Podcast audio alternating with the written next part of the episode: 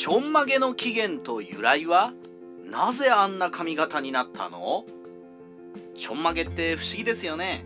実際に間近に見ることはないのにテレビに出てくる分には違和感を感じることはありません。もっともあれは着物とセットだからで今のファッションで頭だけちょんまげだとびっくりすると思いますけど。それはそうとしてちょんまげっていつから日本に存在するのでしょうか？日本古来の髪型。水ら。実はちょんまげは日本古来の髪型ではなく奈良時代以前には水らという独特の髪型が一般的でした。水らは水らと書き髪全体を中央で2つに分けて耳の横でそれぞれくくって垂らす簡単なものです。垂らした髪はそのまま輪にするか輪の中心に余った紙を巻きつけて8の字型に作るものとがあり渦巻きはその変形で耳の上あたりで角型の元取りを2つ作ったものでこれは女性も言いました。奈良時代元取りを言う。ちょんまげの直接の原型は元取りというものです。元取りは頭髪を後頭部でまとめてこれを紙や紐で巻いて立てたものでした。バカ殿部屋といえばイメージしやすいでしょうか。ではどうして日本人は元取りを言うようになったのでしょうか？これは遣隋使や遣唐使で中国王朝の文化や政治制度を学ぶようになったからです。中国人は大昔から元取りを言いこれを布で巻いて上から冠や頭巾をかぶってピンで留めていました。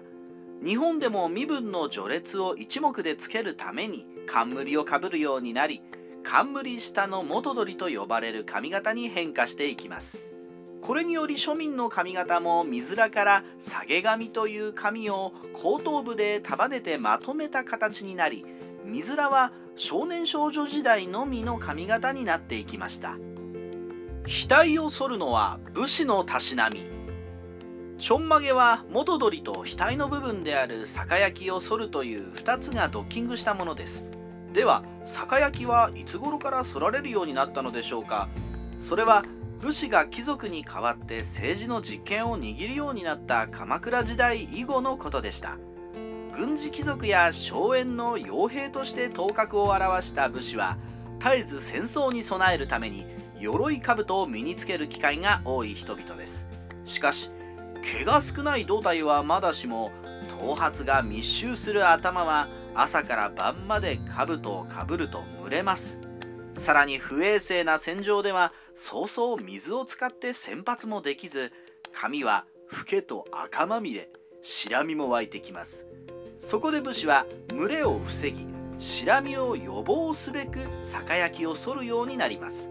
こうして酒焼きを剃り元取りを紙で巻いて茶筅のようにした茶筅曲げや二つ折りという髪型が武士のヘアスタイルとして定着するようになりました。庶民がちょんまげを真似た。戦国時代が終わり江戸幕府の太平の時代が開かれると死の交渉の身分序列が定まります。もう少し正確に言うと支配者の武士と農耕商の非支配者の社会が二分されたのです。いずれにせよ武士は支配階級となり家柄や役職にあった米を俸禄として受け取り大威張りで街中を闊歩するようになります。このような武士は一面では鬱陶しいのですが一定の教養を積み大小を指し刀を扱える武士は憧れや羨望の的でした。そこで農耕商にあたる人々が武士の戦闘的な髪型であるちょんまげを結い始めたのです。イチョウ曲げこれまでちょんまげと書いてきましたが実はちょんまげという髪型はありません。ちょんまげのちょんとは、ま、ちょんと書きほんのわずかな老人の曲げの形を表しハゲ頭をからかったものです。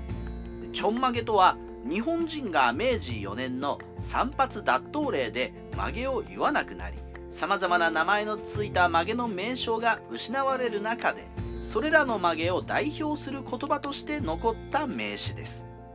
実際に江戸時代にポピュラーに言われたのはイチョウ曲げと呼ばれるもので曲げを折り返した先をイチョウの葉のように広げているのでこのように言われました。同じイチョウ曲げでも武士は曲げを長くし酒焼きを狭く。町人は小イチョウと呼ばれるイチョウを小さくしたもの。職人はイチョウを太く短くし男らしさを出しました。遊郭で人気の本田曲げ。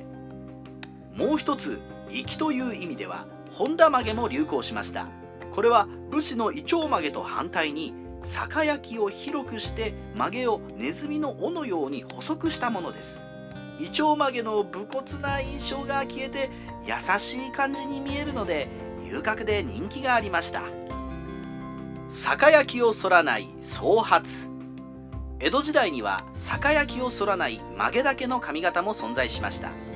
これらは町医者や学者がしていた髪型で総髪といい酒焼きを反らないイコール兜をかぶらないで非戦闘員であるという意味でした。医者は負傷者の治療のために戦場を往来するので戦闘者である武士と間違えられ攻撃されないよう総髪にしたのです。逆に酒焼きを反りたいけど金がなく酒焼きに毛が生えて総髪になってしまった浪人のケースもあります。また